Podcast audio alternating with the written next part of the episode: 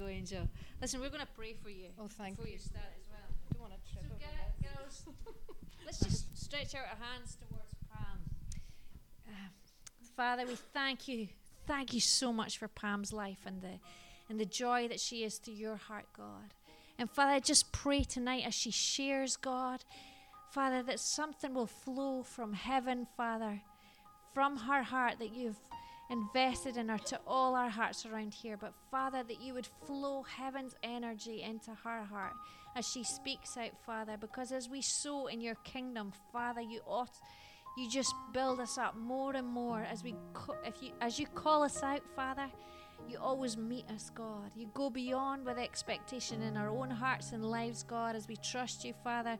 And I know, Father, that you've met Pam in so many beautiful and special ways, God. And I just pray, Father, that as she speaks, God, that she will know uh, your comfort like never before, that she will know your courage like never before, God, and that she will know you're calling her out, God, like never before, God. In Jesus' name, God. And Father, we just speak eternal blessings upon her right now, God. Father, that you've seen her in the moments that have been tough over the past while, and you've been with her, God, in those moments, God, and you're with her right now, Father. And I just pray, Father, that it'll be a revelation of just how eternal uh, the the perspective you have in us. And I just pray, Father, that that perspective will just open wider, Father, for us all tonight, God. But in Pam's heart, Lord Jesus, as she just uh, brings to us what she's had on her heart, God. I just pray, Father, that will be a, a deeper revelation of who you are, Father, that you'll open our eyes, Father, to see you how you would want us to see you, God. In Jesus' name, Lord, bless Pam tonight as she speaks, God. In Jesus' name, amen. Amen.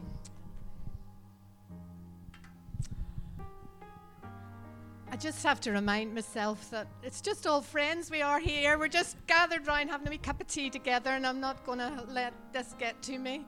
Um, yeah, real privilege to be able to come and share with you tonight, and I just want to. Um, those worship songs. I mean, I think I don't think there's anybody in here doesn't know some of. I'll be telling you a bit of our story, but um, I mean the road we've been on, and when things are really tough uh, in this last year, two years. Worship was where I got comfort. I sometimes couldn't even pray. I just come and worship, and just to sing, "Great is our Lord," and um, breath in our lungs, and that was prophetic. I would sing over Callum, be God's breath in our lungs, God's breath in His lungs. No matter what state these lungs were in, it was the breath of God in them. And you know the other one, God is so good. See, when you sing that, put somebody's name into it because if you're sitting near me, you'll hear me shout. You singing. Uh, it was Callum's blessed, Callum's called, Callum's healed, Callum's. I forget what the rest of it says, but you know, put in um, somebody's name in that and use it as a prophecy, a claiming. Because I would say Callum's healed, Callum's whole, um, Callum's saved in Jesus' name. And praise God, all my boys know Jesus, and that's a privilege, and I'm so thankful for that. So tonight, oh, better, I've, got, I've had to bring my son with me for the technology, by the way. I'm no techno person. But this is really what my title is For with God, nothing shall be impossible. And that's just what we kept claiming in these last, time, uh, last couple of years. Um, you know, those who you all know, I'm married to Colin and I'm blessed with three wonderful boys. So here they are. As you'll recognize, that's not a recent photo. That's about 15 years ago. but just so you're all up to date with what my boys look like, um, you know, um, children are a blessing from the Lord. And um, when Callum was born, um, he wasn't a well baby. And nowadays, all newborn babies get screened for cystic fibrosis, um, but in uh, back in the day, that screening only came in actually the year after Alistair was born. Alistair was a sick baby, and he was, or Callum was a sick baby rather, getting them mixed up already. Um, and he was four months old, and he was in hospital, failure to thrive, really a sick baby, and. Uh, he was diagnosed with cystic fibrosis, and it sort of came as a shock, and yet it didn't, because for four months I knew there was something wrong with my boy. I didn't know what it was. Um, that had crossed my mind. I didn't know a lot about CF, but uh, that was enough. To, you know, I had that doubt. Um, and, you know, you do wonder when you face times like this, where is God and all this? And then we went on, and there's Aaron. And so Callum's 25 now, Aaron's 21, and Alistair, my baby, down the back is 17. he was going to come in disguise as the, with his wig on tonight, but I said, nobody will mind him coming. Um, so, you know, uh, we were told after with Callum that one in four chance with every pregnancy a baby would have cystic fibrosis, and we prayed against that. Really believed that that wasn't going to happen, and big shock, it happened again, and it happened again. And you know, I'll not lie. After Alistair was born, and he he behaved very like Callum very quickly. I knew before they even did testing. I knew in my heart he had cystic fibrosis, and I, I was cross with God. I was. I'll not deny that because it's like, Lord we've prayed against this. And I know I stand here, I don't know the answers of why my boys have this diagnosis over them, as whatever circumstances you're in, we don't have the answers, but praise God, I know I have peace that He has the answers. And I knew God saying to me, uh, the eyes of the world will be upon you. And, you know, our story, I'm not up here because, hey, look what we've been through as a family, but I do believe our story, our testimony is of God's goodness, of God's greatness in this journey. So, um, diagnosed with cystic fibrosis, I'll tell you a wee bit about, for those of you, this is a wee, a wee biology lecture, okay? Just in case you've been hearing this, this term cystic fibrosis, what is it? Cystic fibrosis is a genetic condition affecting more than 10,500 people in the UK. People with CF experience a buildup of sticky mucus in the lungs, digestive system, and other organs, causing a wide range of challenging symptoms affecting the entire body.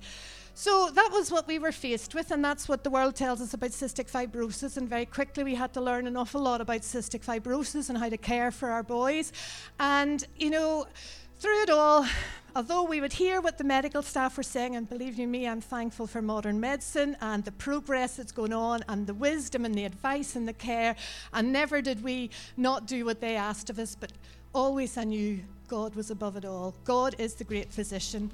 And no matter what they would go through, and they've all had their ups and downs, all three of them, um, was never going to lose sight. And, you know, our boys led normal childhood. I hope they think that anyway. They're up to, you saw in that picture, just mischievous little boys. That I miss that stage. You see, girls, you're all your little boys at home, and little girls enjoy them because too quick they grow up and leave home. Um, so never complain when they're all round you, because I miss that. um, so you know, we would when we would go to the CF clinic every month, every couple of months, and you got faced. Oh, it was a mammoth session. All of um, you know, we had to see the doctor, the nurse, the respiratory physician, the, the dietitian, the psychologist, you name them, we saw them. And when you have three boys to go through by the end of it, Colin and I are practically on our knees. The boys running riot, doing whatever in the clinic at the same time. Um, but you know, we came out always really. It, it, was cystic fibrosis was back in our face, and although we had to hear all these things and we had to know what we had to do, we had to come home and make a positive decision of right this is what cf's all about but we're you know we've got god we're greater than this through our god and we're not going to let it dominate our lives um, define our boys. Yes they live with cf but it wasn't going to be what was the most you know the thing identified with them. Um, when Callum was a baby, uh, after we brought him home from the hospital and he was diagnosed, um, they they came in and they told me I was on my own. I think the plan to wait to Colin was there, but as usual, I knew you'd had this testing and I wanted to know the answer, and so I was barging them. Come on, tell me, tell me. Um, have you got the results? So I was on my own with Callum, and they came in and told me, and I still can remember being in that room, and obviously I was shocked. And they even, I think I was holding Callum so tight, I think they thought I was going to suffocate him, that they took him from me and took him out of the room, and suddenly I was in the room by myself. And all I can say is there was a peace came into that room. I was heartbroken, but I knew the presence of God in that room. And I heard a voice say to me, I will heal him. Well, you know, I thought, great Lord, they're going to retest tomorrow and there's going to be a mistake. And, and you know, all the way when we really believe it, you know, believe in healing and pray for healing. Um, but you know, as time went on, as we came out of hospital, this was a verse that meant an awful lot to us because uh, we were just back from Canada. Um, Callum had been born out there actually, and we were living with Colin's parents. And uh, their church all came round, and we had a prayer meeting, and they prayed over Callum. And this was the verse which has always, all these years, stuck with me. The thief comes only to steal and kill and destroy. I have come that they may have life and have it to the full. And this is a scripture that I've constantly spoken over my boys. Jesus has come that they may have life and have it to the full. Not a half quality life, a full life.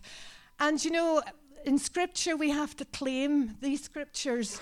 We are so grateful for God's Word, but it's not just words on paper. This is God's Word. And if God says that, He means that. But we have to take hold of it and declare it. And it goes along this verse here Proverbs 18, verse 21. The tongue has the power of life and death, and those who love it will eat its fruit. And that's something I'm always telling, reminding myself, and I encourage you, as we did every time we spoke over the boys, it had to be positive, it had to be life giving. I knew in my head that God had said, I will heal him. Now, what was healing back then as a baby, I expected it all just to be reversed, and I didn't expect it. That's what I was really hoping for. But over the years, I've learned to realize that God was real to me that day when He said, I will heal him. Healing didn't come as I expected it to be no longer a diagnosis of CF, but actually by the next day when they'd started the treatment, our Callum had gone from a baby that wasn't feeding, he had a tube down to feed him because he wouldn't feed, he'd stopped smiling, he was as white as a sheet, he was, he, there was lots of things, he was a really run down, poor little baby. And within a couple of days, my goodness, what a difference we had in our hands. And, you know, we just like came to life suddenly and literally came to life. And, you know, suddenly we had our baby back. And, you know, I just knew God saying to trust him because whatever that I will heal him means, he, he, he's true to his word. And, you know, there we went on with all the boys having a. Um, you know, just speaking like that, that verse, just remember that. I even found myself yesterday saying something which was about my husband and his health, and suddenly it wasn't the, the, fruit that was coming out of my mouth. I thought, oh, I've just been negative over his health and what Colin's been through, and I thought, oh, you know, so we have to learn it day by day, speak life over the situation, because that's what the Bible has told us to do. So, you know, that's that just became the norm where possible over these boys. Every time there was ill health, we would speak life, we would speak the promises of God. And on, you know, on over the years, the boys had ups and downs, in and out of hospital. They all had a, a story to tell. Um, but it was probably only be two, three years ago that really suddenly Callum's health changed a lot. Now, he had done really well at school, gone on to university, got his degree, got engaged, he had a great job, and he was so blessed. But I could hear every time I saw him, I was just very aware this cough was getting really bad, and, and it just sounded worse. And over a year or so, he was in and out of hospital a few times and needing IV antibiotics, and it just wasn't like him. He'd, he'd, you know, the way he'd had episodes before this was really, um, I could see a difference. But each time he, he perked back up again, his lung functions came back up, and we'd praise God. Yeah, absolutely praise God for for all those stages. But two years ago. Callum really hit a brick wall in his health, and um, I guess, and I don't blame Callum for this, if anybody suffers from chronic conditions that you deal with day in, day out all your life, suddenly it can become, you just feel like you're losing the battle. Callum just felt like nothing I'm doing is working. I'm doing everything the hospital tell me, and I'm just not getting better. And he was in a, he wasn't in as good a place mentally of caring for himself, is probably what I would say. And he came back to live with us because he couldn't work. He was, is really in poor health. I was in real despair, and you know, I just had to get before God and worship and, and trust Him. And I, I really, at times, I felt so out of control. Here was this mother, when they're children, you can tell them what to do, but when they're adults, they do their own thing. Um, but anyway, he eventually got admitted to hospital, and because he lived in Dundee, it was Ninewells, And um, his health was really poor, really poor. He had lost a lot of weight. His lung functions, I was absolutely stunned how low they were. His oxygen levels were in his boots. And um, yeah, we were just being told how ill he was. And that was quite a shock. Um, that night, driving home from hospital, um, God told me in the car to go home and read Psalm 41. And I really didn't know what was in Psalm 41, but that's what I was told in the car. And when I got home, this is what I read. When trouble comes, the Lord will save them. The Lord will protect them and spare their life, and will bless them in the land. He will not let their enemies take them. The Lord will give them strength when they are sick, and He will make them well again. And I just read that and reread it, and I have it underlined in my Bible. And I actually changed the words of them and put in Callum's name. And it was actually only yesterday when I was putting this together a couple of days ago when I thought, right, better make sure I've got, because in my notes I had Callum's name put in where it said, He will not let the, um, their enemies take Callum. The Lord will give Callum strength when they are sick, and He will make Callum well again. And that's, that's really, I almost I, always was reciting, reciting that verse with Callum's name.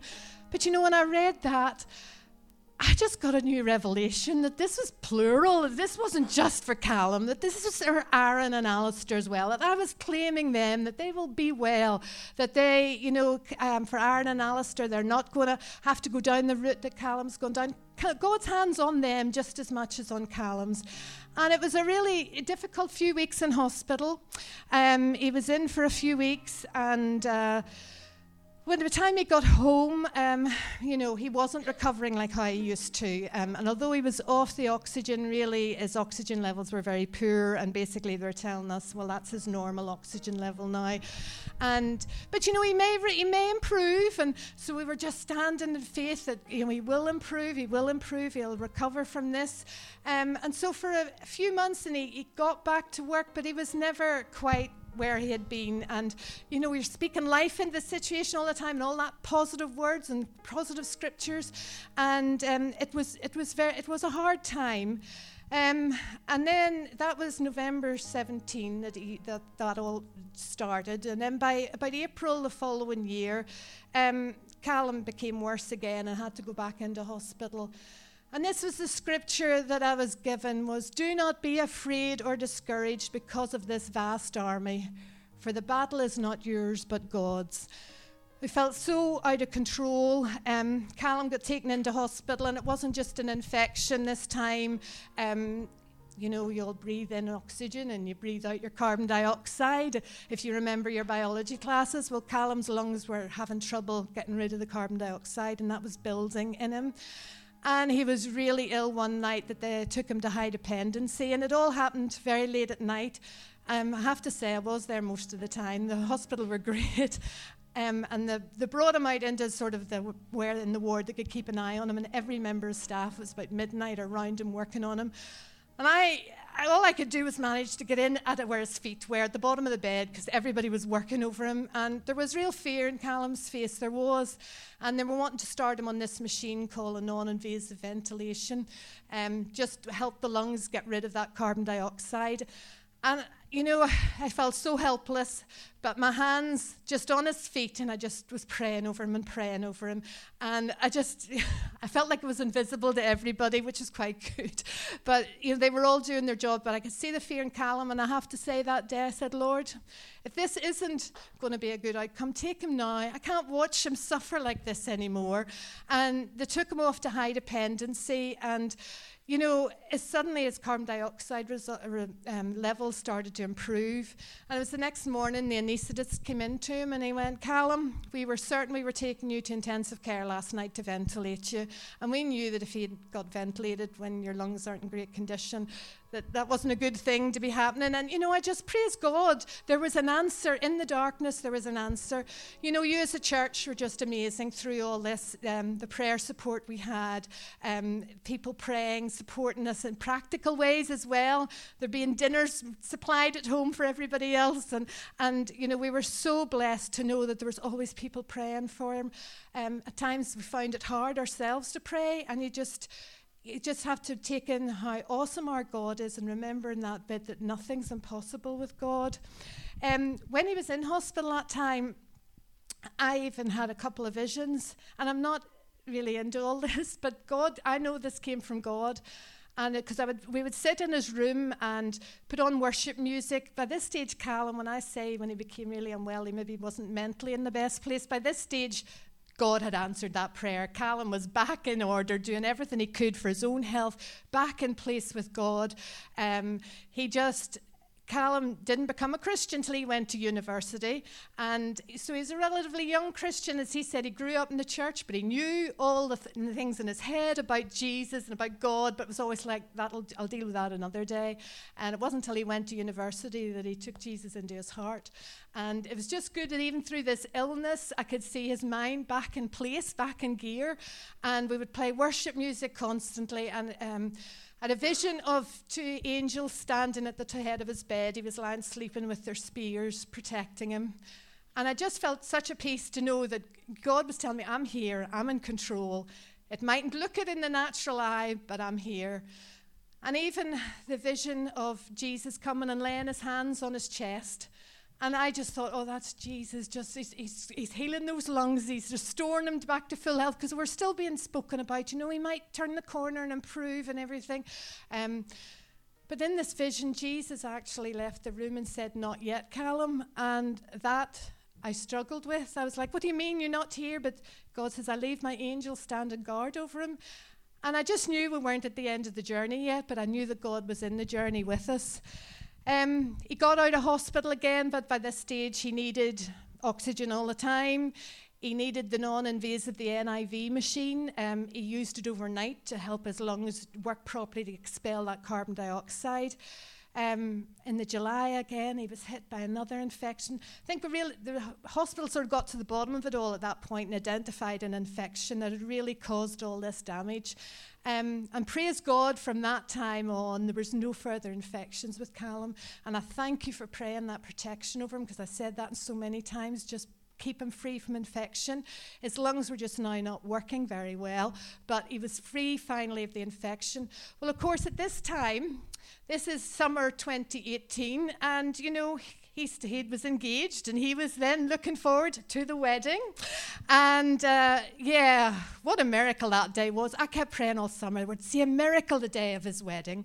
I would believe that he would dance at his wedding. I'd thank God he will dance at his wedding. Sometimes I say it was a bit more of a shuffle, but at least he danced of some sort. Callum would shuffle anyway, no matter what stage he was, state he was in.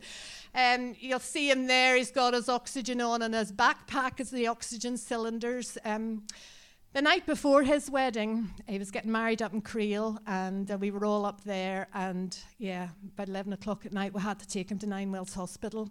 He wasn't in a good way, his temperature had shot up, he was really struggling with breathing. Um, we didn't know, we went to Ninewells, we didn't know if there was going to be a wedding the next day.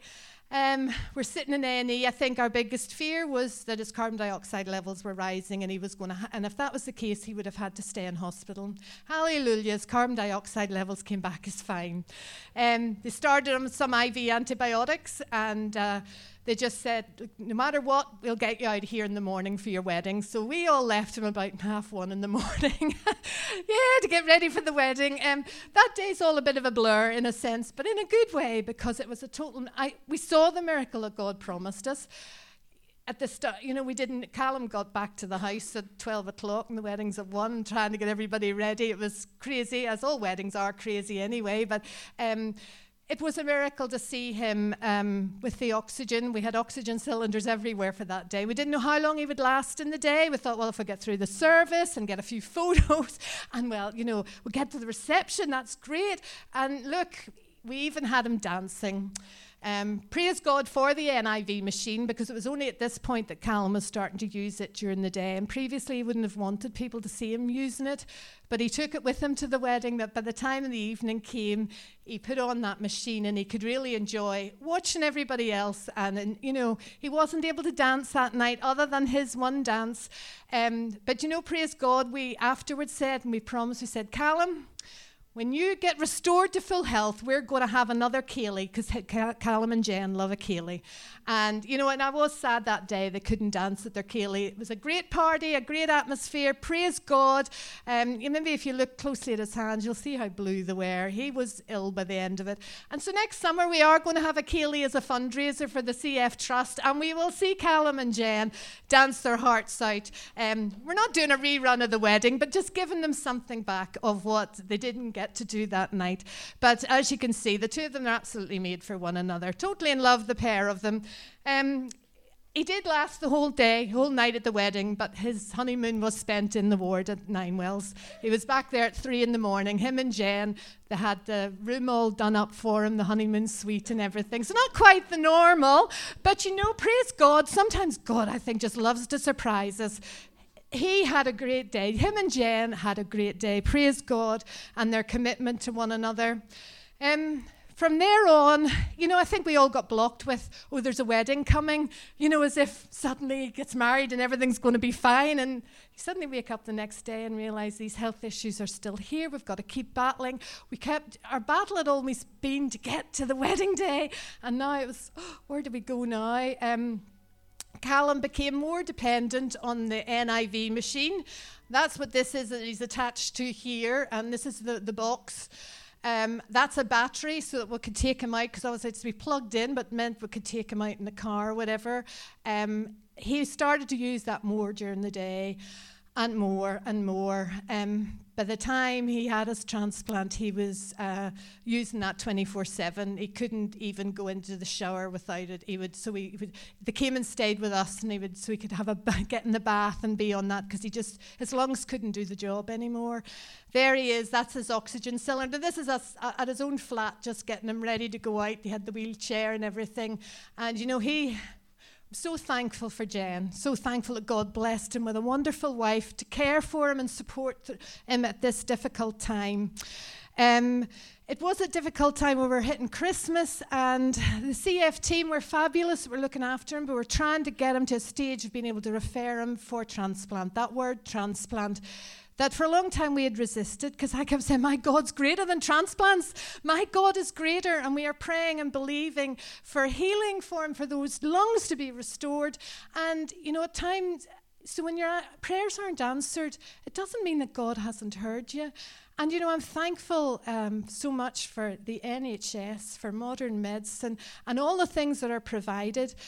Um, the CF team in Dundee, although they were preparing him to be referred for transplant, they also would flip the coin and they weren't too sure that he ever was going to be fit enough for transplant. And they had us going to the hospice to see the hospice telling us last Christmas make memories because there mightn't be more Christmases together. And, you know, where do you face up to this as the truth or where do you say, no, my God's greater? But I just kept saying, but you're still referring him for transplant, so we're going to focus on the transplant. And that was very much Callum and Jen. There was hope. There was always hope there in the natural. And then again, we know God's greater than all of it.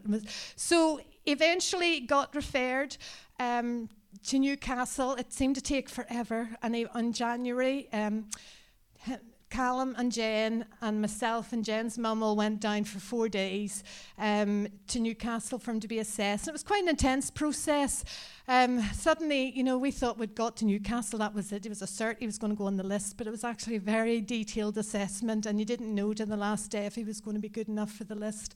And that New Year's, we turned into the New Year before that. This was the verse we, we all spent Hogmanay together as a family, which was wonderful. And you know, as we turned into the new year, we prayed together as a family and claimed that 2019 was going to be a miraculous year for Callum.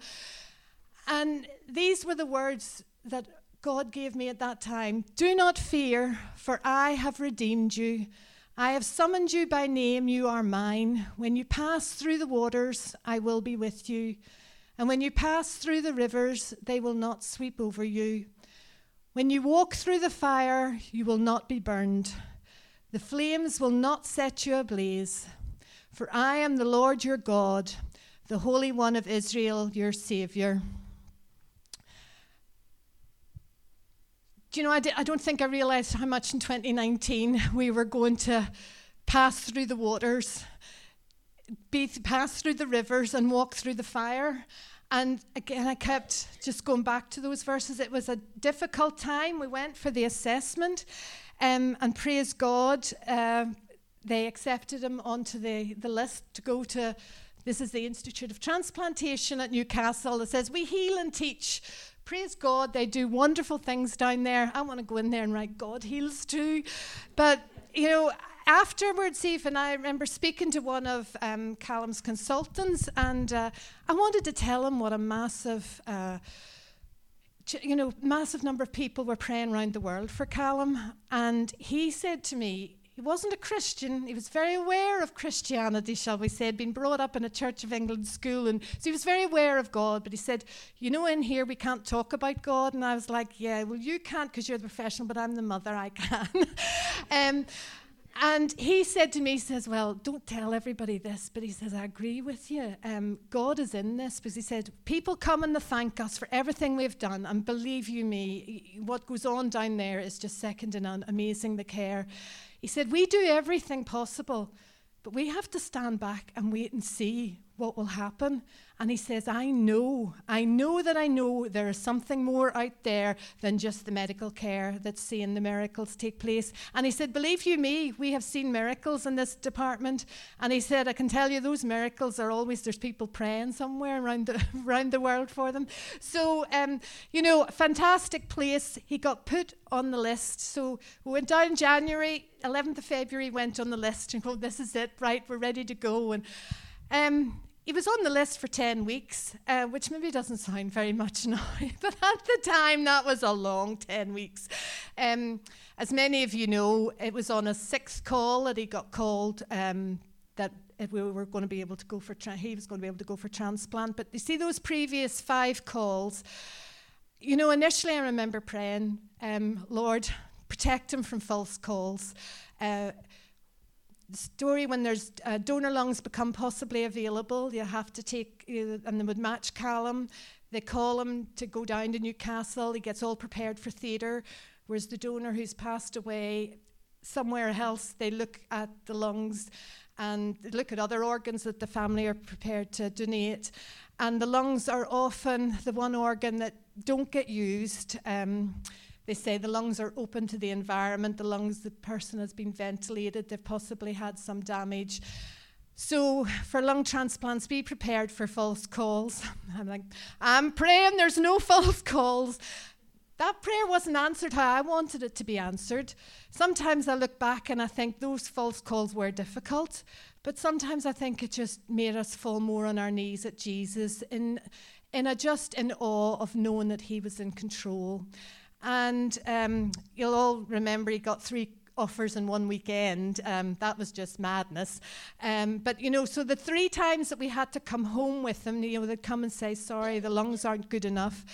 Oh, it was a long drive back to Scotland. Um, they would have brought Callum down by ambulance, but we, Colin and I, came with all the oxygen, so if he had to go home, we had oxygen to take him home with. And we just played worship music from Newcastle to Salon. Um, who can, what can you say? What comfort can you say? I always say Callum was the best out of us all. He was just like, it's okay, it's okay, don't worry. He was being so protective towards us all.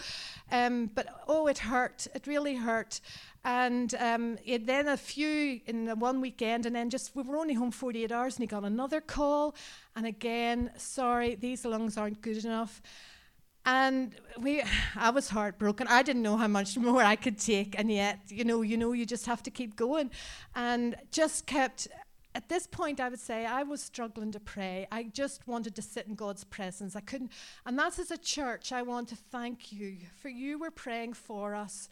You were holding us up there in front of God as a family because um, I existed at that time, um, and I'll never be able to thank you enough. And Callum and Jen, too. Callum and Jen were always overwhelmed at people that they'd never met because obviously Callum's lived in Dundee for so many years. He doesn't know many of you, but I tell him you all know him. um, and uh, I do that night after, so we'd had five call, false calls, and Callum and Jen, that by this stage they had come down to live with us. It was all becoming too stressful. For them and us, we all just needed one another. And uh, they called me in the middle of the night, and Callum had a very sort of chest pain. And for the first, I thought, he can't physically do this again. He is completely exhausted after this. And, you know, I did, I got before God and I said, please don't put him through this again. And why was that prayer, you could say, answered and previous ones weren't? I, I still think part of Callum's testimony is because he's been down that road and he knows the hurt and the, the disappointments and um, the keep going and never letting go of God and never letting go of God's promises. And God would bring me back to scriptures where he's promised me um, that, you know, he would be well again. And you just have to keep claiming them. And um, then it was Easter time, and the church here, as you know, we're having prayer meetings every week for Callum. And, you know, that just, honestly, the, you're just amazing, every single one of you. And it was Easter time, and Callum really was struggling. I mean, nobody was putting a, a, length of time on his life, but we knew that he was on that NIV machine 24 7. Um, it was just a struggle. Physio constantly, chest physio constantly, as long as we just fill up with fluid, and Jen was there constantly assisting him with physio. And um, there was a prayer meeting um, on the Tuesday night, and um, I don't know how many of you were there that night, but all I could say is we touched heaven that night. I don't know what was so different. For me, I think over Easter, all I could think of is Mary, the mother of Jesus. How had she felt as Jesus was going to the crucifixion? A mother's heart. And you know, I just kept thinking of how she, it must have hurt, how hurt she must have been, and how you just have to trust God. And I, every week at the prayer meeting, they would ask me to get up, and I'd probably get up and give a positive scripture and, you know, claim the victory. And, and that's absolutely right. But that Tuesday, I got up with a mother's heart and just said, I don't know if this is right or not. But I'm asking that we pray for transplant and I get it soon because Callum really doesn't have much time left. And I think I spoke with an honest heart of I didn't, you know, it was almost like God, I, I didn't know what to say. And that night, we just, yeah, we all left here. None, I didn't leave thinking, oh, that's it, he's going to get his transplant. I left going, we've touched heaven. We have just entered into prayer in a different realm. And that's the miracle of prayer. Um, 24 hours later, there's a phone call on Callum's phone. Right, we've got another match. Um, I think, you know, at this stage, it's like, oh yeah, this is what we really prayed for last night. But the same token, the human emotions are coming and coming, and um, we all went to Newcastle, and you know, sometimes Callum wanted people to know he was on his way to Newcastle. Sometimes he didn't. It was like it was a private thing. So I never, I never did anything without their say who's to know what.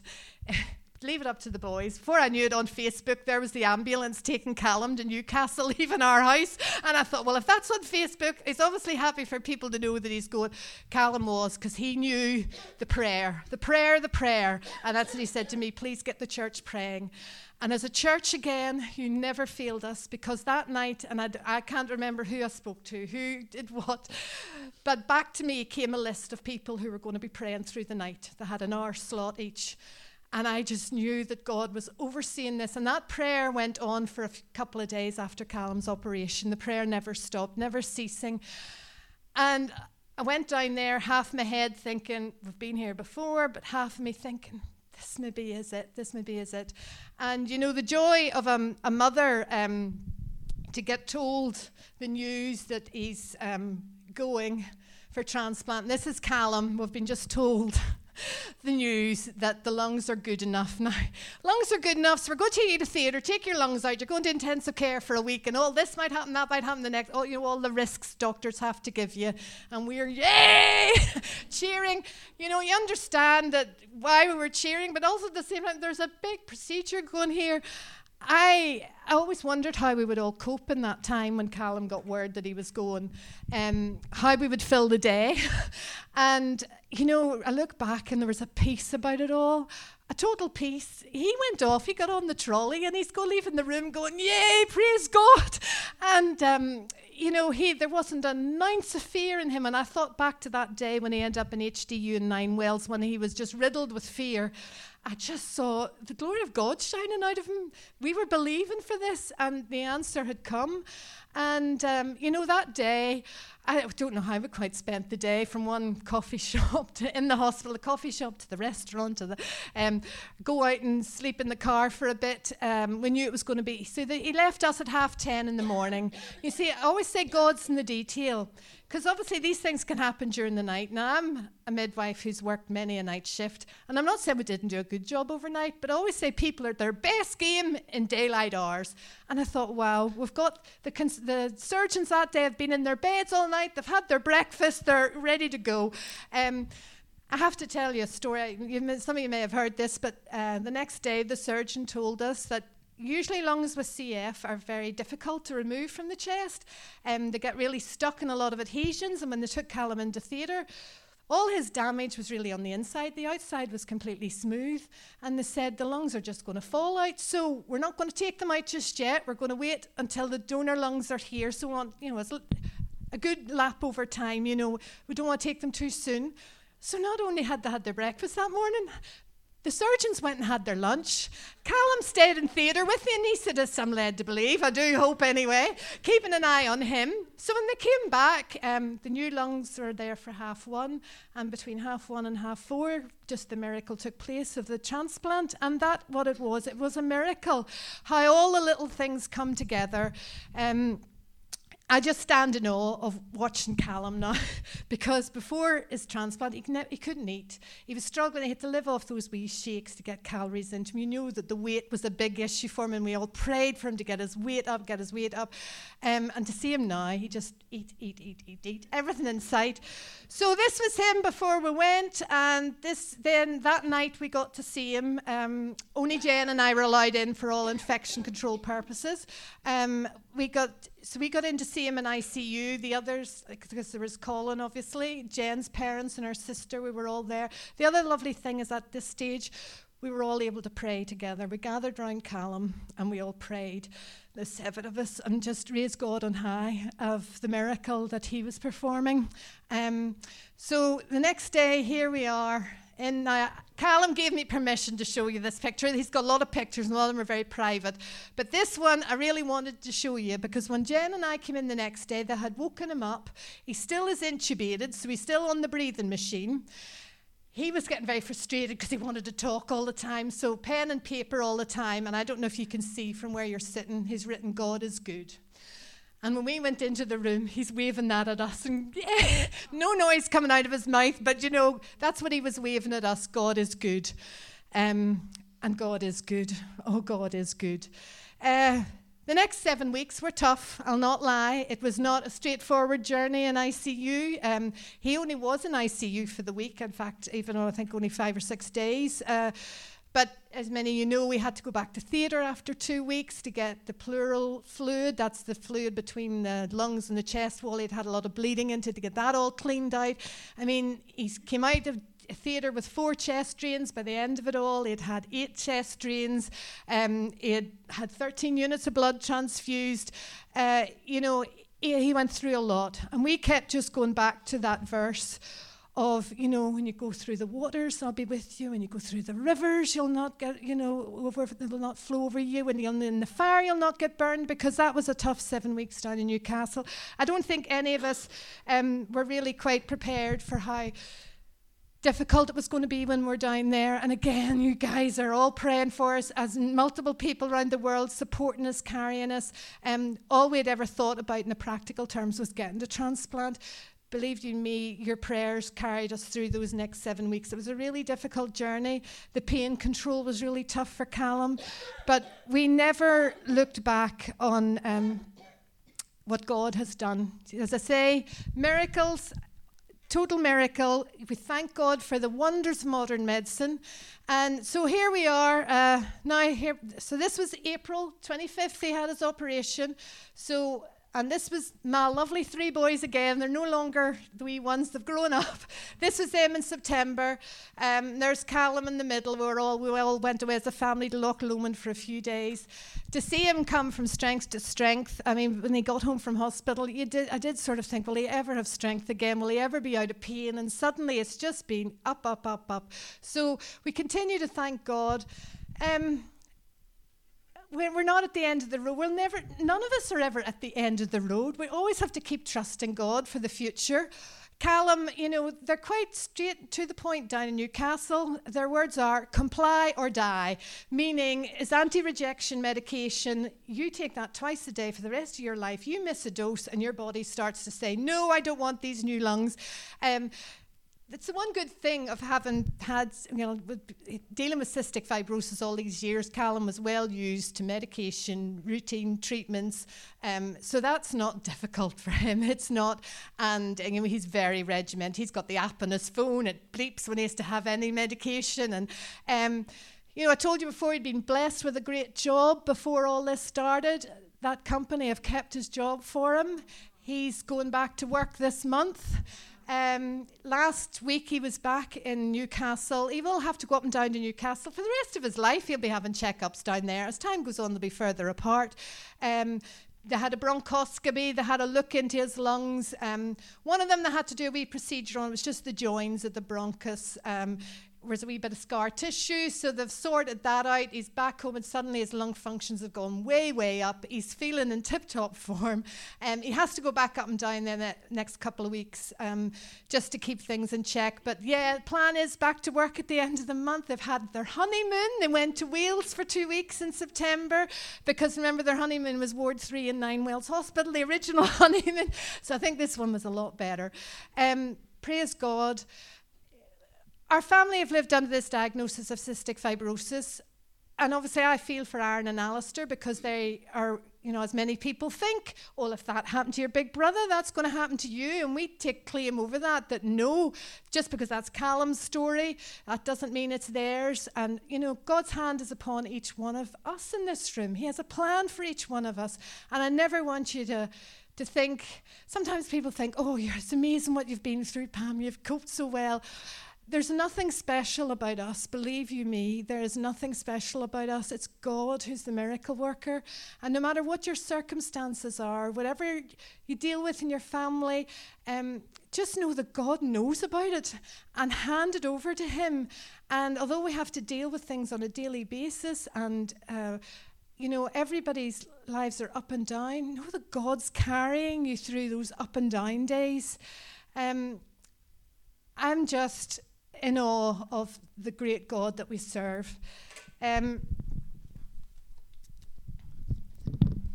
in our living room, this is what sits over the um, fireplace. Nothing is impossible with God. And so when you sit in our living room, that's what you have to look at. And that's the constant declaration, the daily de- declaration. You know, claim God's word in your circumstances, your life, whatever family member is ill. Um, at the time we had that um, prayer meeting at Easter time, Aaron and Lindsay, it would have been Caleb's 16th birthday at that time. And I was really humbled because I thought, Lord, I've had Callum for 24 years, and I thank you for those 24 years. And as Lindsay and Aaron don't know the reason that Caleb only lived for 59 minutes, we don't, they don't know, we don't know. We'll never, maybe when we get to heaven, we'll understand it all. But God uses every situation for His glory and for His good. And I think it was that night I almost was, I was just humbled to think, well, if they only had Caleb for 59 minutes, why am I complaining I've had Callum for 24 years? And if this is time that I have to let him go, I'll let him go. But Lord, I know that I'm just going to trust you, and whatever comes, I know that you're in control of this. So, though I was always taking claim of the victory, claiming God's word um, over Callum's life, as the Bible tells us to do, going back to that verse about the fruit of what we speak, we have to speak life over it. Just the peace that comes when we really say, God, it's all yours. It wasn't up to what I did or what any of us did with Callum or whatever. God negotiated, nav- navigated his journey. And I just want to give all praise and glory to our Heavenly Father for answered prayer and for that declaration, for with God nothing, nothing shall be impossible.